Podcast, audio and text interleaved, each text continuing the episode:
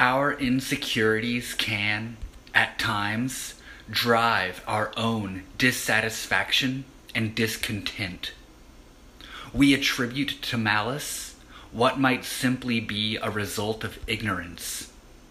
The worst case scenario becomes our default assumption. Practice asking what's true and how you know.